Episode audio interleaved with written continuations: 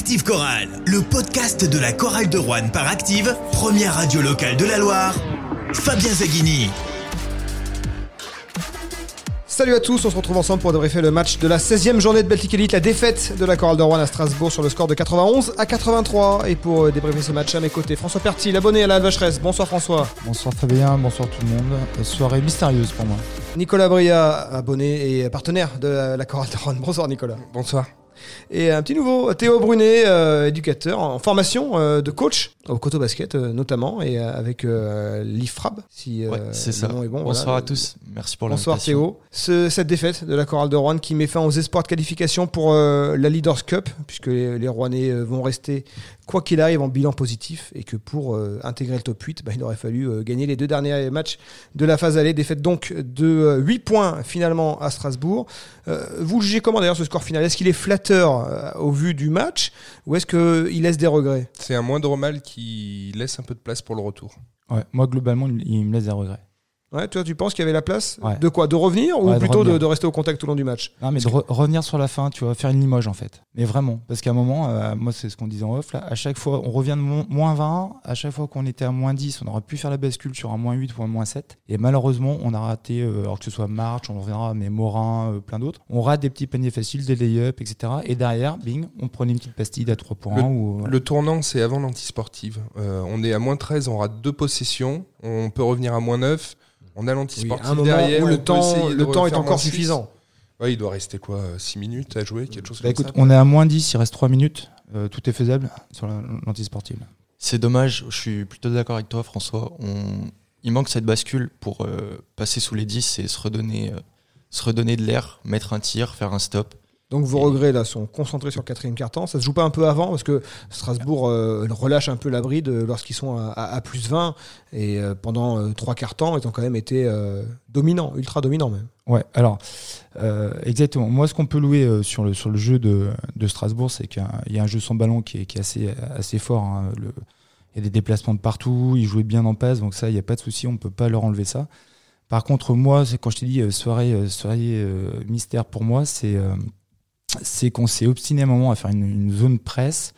Euh, le commentateur euh, euh, l'a signalé pas mal de temps, mais ça marchait pas. Ils nous ont mais défoncé sur cette zone. Ils allaient deux fois plus vite, trouver la solution, et on s'est obstiné dessus. Et, on a coulé. Et moi, j'ai pas compris pourquoi Jean Denis, mais c'est une vraie question à Jean Denis, s'il nous écoute. pourquoi Pourquoi il s'est obstiné pratiquement tout le match à faire cette défense-là? Alors, on va demander à Théo, le, le théoricien. Mais euh, moi, j'ai repensé dans la voiture en venant et je me suis dit, euh, Cavaliere notamment, euh, à l'intérieur, ils sont plus grands que nous.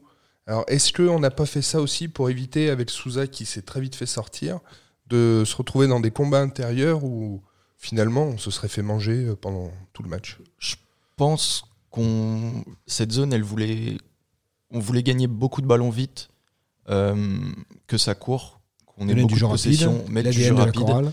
Exactement. Et on n'a pas su le faire. Au contraire, on s'est fait même, on s'est fait prendre par rapport à ça. C'est Le fait repli- perforé, ouais. Le, le repli était pas bon. On, on avait, ils ont eu plein de paniers faciles et Exactement. C'est Mais dommage. Quand, quand tu vois ça, ça, une fois, deux fois, trois fois, dix fois, et que ça marche pas, il y a un moment, euh, enfin, je sais pas, hein, je suis pas coach, mais il y a un moment, il faut changer, quoi. Il faut faire quelque chose. Au moins pour, je sais pas, euh, perturber l'adversaire, se dire, ah mince, ils font plus une zone, bon, attends, comment on fait? Il faut se réadapter, je sais pas, mais là, il a jamais changé. Jamais. Donc, euh, alors, c'est vrai, euh, il y, a, y y Alex qui a, qui a- qui a- qui a envoyé une question hein, au commentateur en lui demandant, mais est-ce que ça- la fatigue peut jouer? Euh, Quand tu fais une zone presse qui demande beaucoup d'énergie, beaucoup de courses, euh, si tes joueurs sont un petit peu fatigués avec le transport, un match de 48 heures avant, peut-être qu'à un moment, faut, faut, faut, faut pas s'obstiner, quoi. Enfin, Et bah tiens, justement, je- on va écouter Jean-Denis Choulet qui parle de, de cette fatigue. J'en veux pas aux joueurs, parce qu'on n'avait pas les jambes, quoi, c'est tout. hein. Pas expliquer encore une fois et chercher des excuses. Euh, La victoire de Strasbourg n'est pas discutable ce soir, mais dire, on n'avait pas de canne, c'est tout. On n'a pas de canne. On joue Limoges euh, avant-hier, on fait 6 heures de bus, et 7 heures de bus, 8 heures de voyage, et, et on joue, euh, voilà, là. euh, et nous, on est, on y est pour rien dans cette histoire-là. Donc euh, voilà, n'a pas de jambes. Ils ont été très bons défensivement. Ils nous ont, ils ont fait, ils ont vraiment euh, agressés euh, dans le bon sens du terme. Voilà, il n'y a, rien d'autre à dire, si ce n'est que, voilà, on peut pas, en plus de ça, pas de rotation sur le poste 1, pas de rotation sur le poste 5. Donc comme ça, c'est plus simple. Alors on peut, effectivement, euh, lorsqu'on est jeune joueur, faire un gros match, et puis, et puis derrière, on peut pas, on peut pas faire 5 minutes, euh, cinq minutes de jeu et quatre fautes et, et sortir du match. C'est pas possible, quoi. C'est pas possible. 3 en 1 minute 55 en première mi-temps. C'est pas possible. On a besoin de Silvio sur le terrain. On n'a pas besoin de lui sur le banc. Bon, de, euh, Silvio de Souza a eu le droit à son petit euh, quart d'heure de débriefing. Euh, pour revenir sur la, fatigue, c'est c'est un argument qui est recevable. Là. Euh, Les Rouennais qui ont joué jeudi soir, qui ont fait toute la journée de trajet derrière le vendredi pour aller à Strasbourg. Il a manqué ça, il a manqué euh, cette petite intensité. Enfin, c'est sûr qu'on les a vus plus agressifs. je sais euh, pas si c'est tant la fatigue que le manque de préparation spécifique sur le match. Parce que dès le début, enfin, ok, on joue bien pendant 10-12 minutes, mais euh, bon, si on se met à, à, à shooter 3 points, euh, première intention, immédiatement, à, à gâcher des possessions, c'est peut-être pas encore la fatigue à ce moment-là. Par contre, c'est vrai qu'on entend ce que dit Jean-Denis. euh, pas, de- pas de rotation poste 5, pas de rotation poste 1. euh, C'est pour des raisons diverses, on va aborder les deux. Ça, ça aurait été quand même légitime de jouer demain après-midi, par exemple. Et oui, mais ça, c'est pas le- la chorale qui décide. Les, les calendriers sont fixés à l'avance, et donc ça, c'est au bon vouloir après du club recevant. Et quand les matchs sont fixés à l'avance, et, si ça peut ne pas arranger l'adversaire, personne va, va bouger les dates. Euh, pas de rotation poste 1, donc c'est euh, cette blessure de Renata Nonaimbo.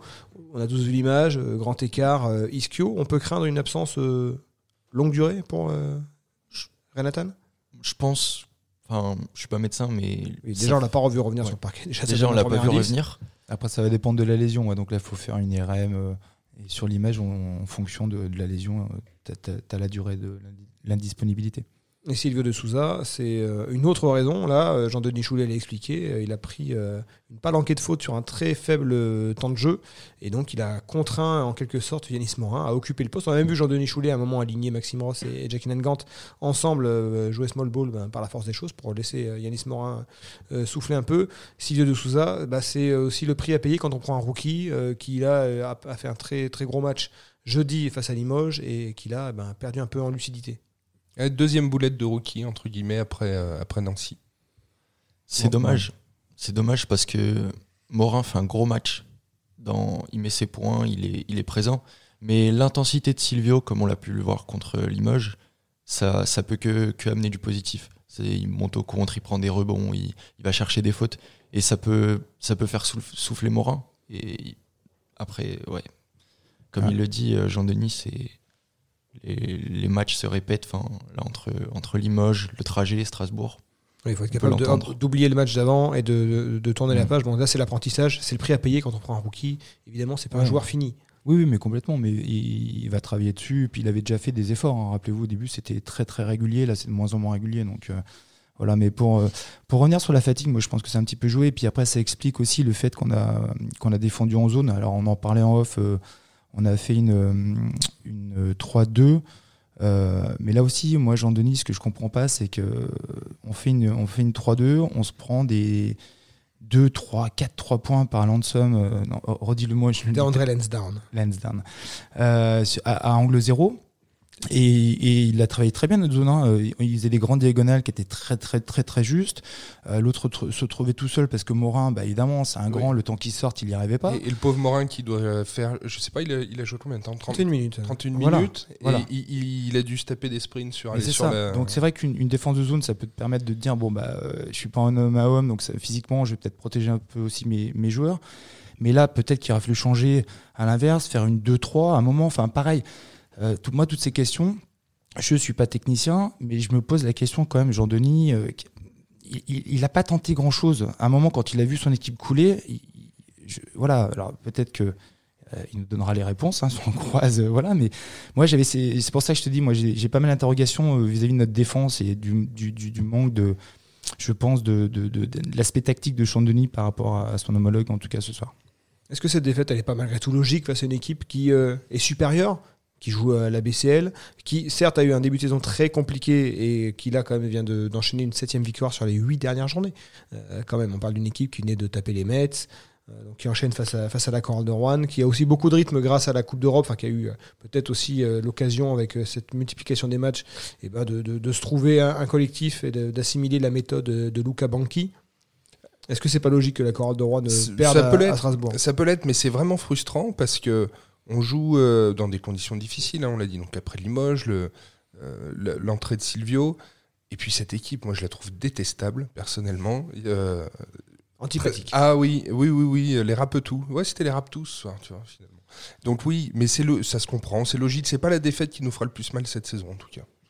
Non, et, puis on perd, on perd en plus, pardon, mais en étant pas bon sur nos, sur toutes nos forces. Et ça, c'est ça, frustrant. ça montre que cette chorale de Rouen, elle a besoin de, de surperformer pour gagner ce genre de match. Elle a su le faire contre Limoges, elle a su élever son niveau d'agressivité, elle a su le faire bon, souvent à domicile, euh, évidemment. Elle l'a su faire aussi à Bourg-en-Bresse où elle était en réaction après Pau, où elle a mis peut-être plus d'ingrédients que sur un match un peu classique, celui-ci, où elle est, elle pas en, en- elle, elle a pas entre guillemets de, de réaction à avoir puisqu'elle elle sort d'un bon résultat. Elle a besoin d'être mise dans la difficulté, euh, d'être mise au pied du mur pour euh, réagir et aller faire des, des perfs à l'extérieur. Moi, j'ai l'impression qu'il manque pas grand chose à cette équipe. Vraiment. Il manque un petit déclic pour basculer vraiment dans, dans l'euphorie, gagner tout Donc quoi, gagner du, le du leadership peut-être sur le parquet?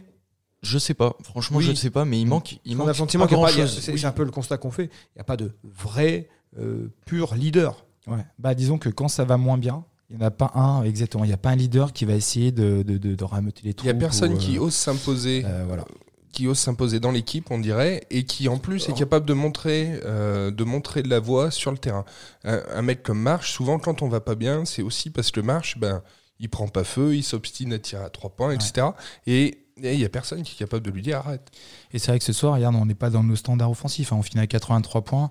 Notre moyenne de points est à 92. euh, 92,7. euh, voilà, donc bon, on était un petit peu moins bien offensivement encore aujourd'hui. Euh, Foster, Ouais, par exemple, n'ose plus shooter. J'ai l'impression qu'il shootait Surtout pas. qu'il a, il a- il a- il a- on n'arrive pas à le trouver, surtout j'ai l'impression. Et puis il se crée pas son shoot, hein, on le dit depuis Mm. le début de l'année. oui. J'ai noté euh, sur des systèmes en première mi-temps, il remonte des remontées de stagger, donc deux écrans d'affilée, il a la balle et Il début de saison, début de saison, il prenait ses tirs, il les mettait Il a Là, il vraiment les du mal à se mettre en refuse. position. là. et euh, Tu vois, là, il Il a, pris, il a pris 5 tirs en 27 minutes. Ouais.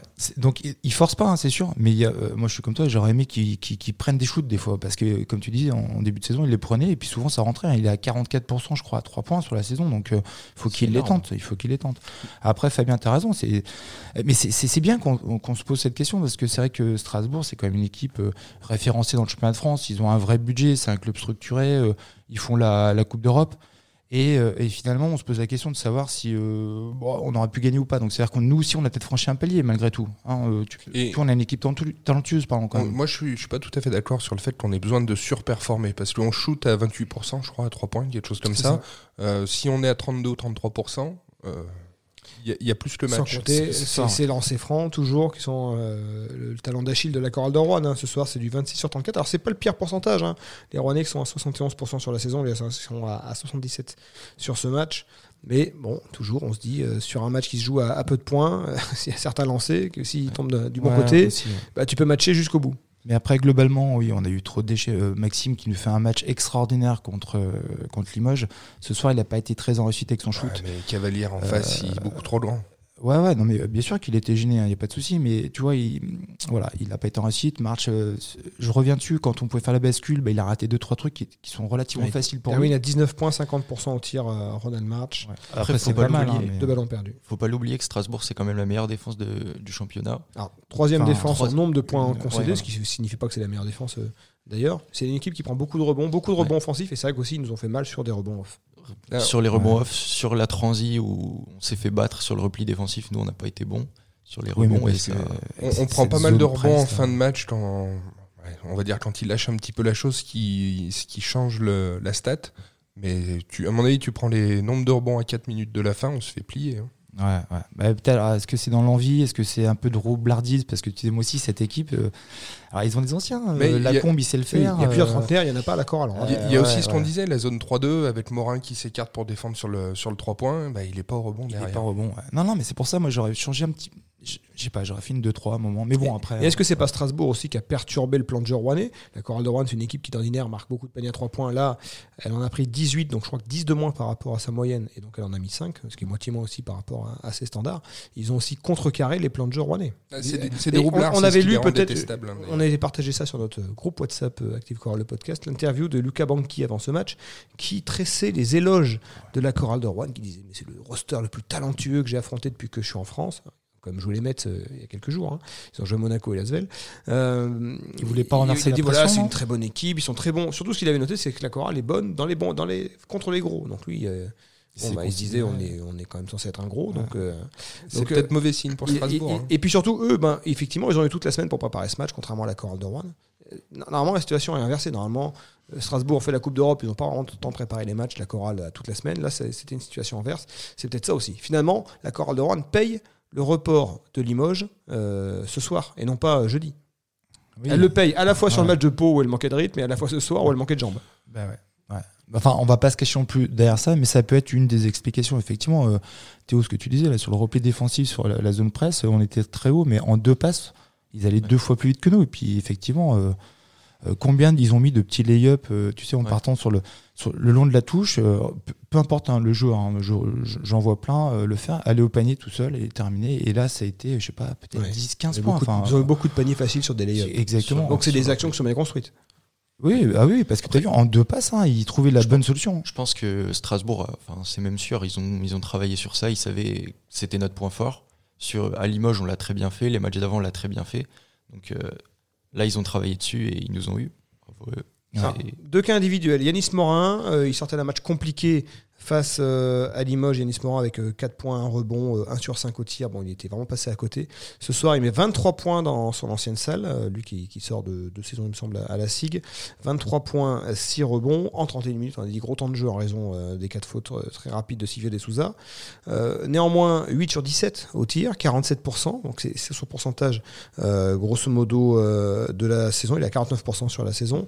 Donc il y a eu un peu de, de déchets malgré tout. Euh, On, on a le souvenir dans le quatrième quart-temps de, de- de ce panier qui semblait facile à l'intérieur. Peut-être qu'on n'avait ni sa fatigue, euh, ni euh, voilà, enfin on n'était pas à sa place.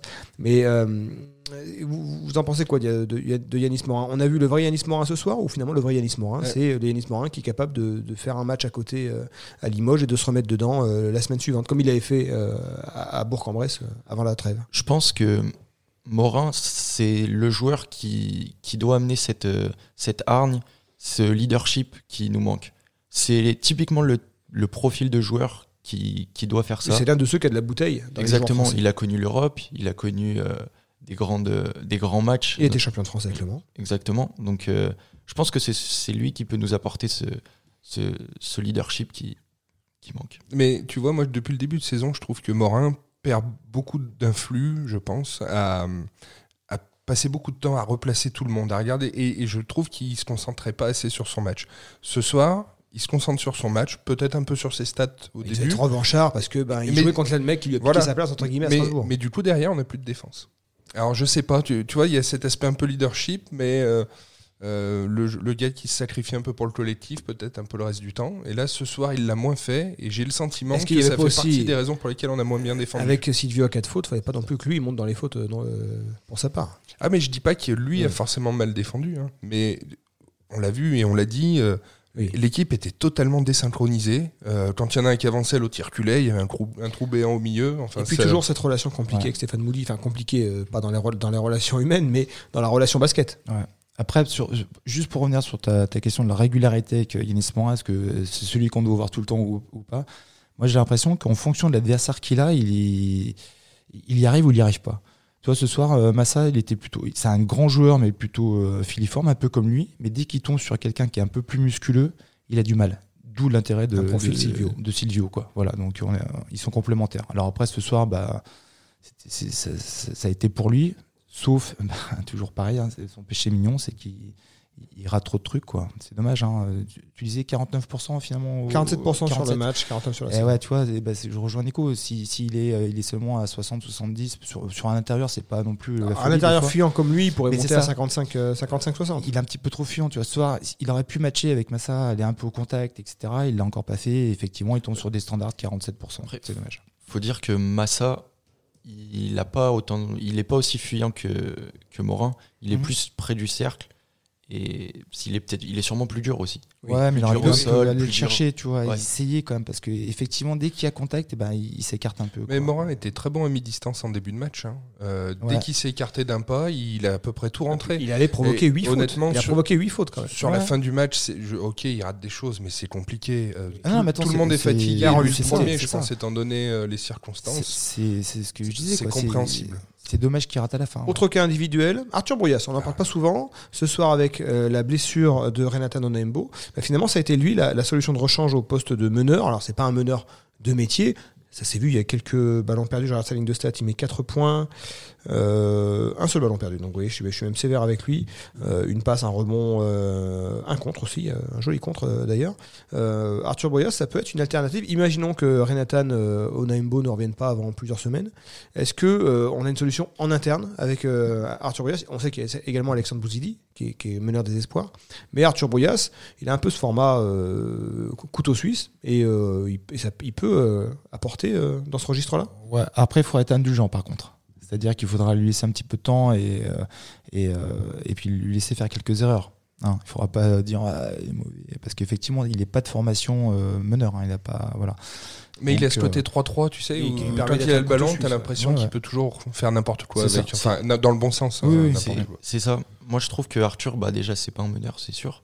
Mais pour exister, il a besoin d'avoir la balle. Alors, quand il mène, quand il mène, et bah, ça, ça trouve des choses, il trouve des solutions, il met ses tirs. Il sera peut-être plus créatif Renatan Onaimbo, Ah, qui oui, est un euh, meneur gestionnaire, mais qui n'est pas un meneur qui, qui a peut-être un peu moins de, de- de- de créativité euh, que, que, que d'autres euh, de joueurs sur ces postes-là. Moi, je crois, je crains pas du tout l'idée de donner du temps à Arthur, mais je reste sceptique parce que on a vu que Moody avait des soucis, Foster euh, dans la création, il n'aide pas du tout.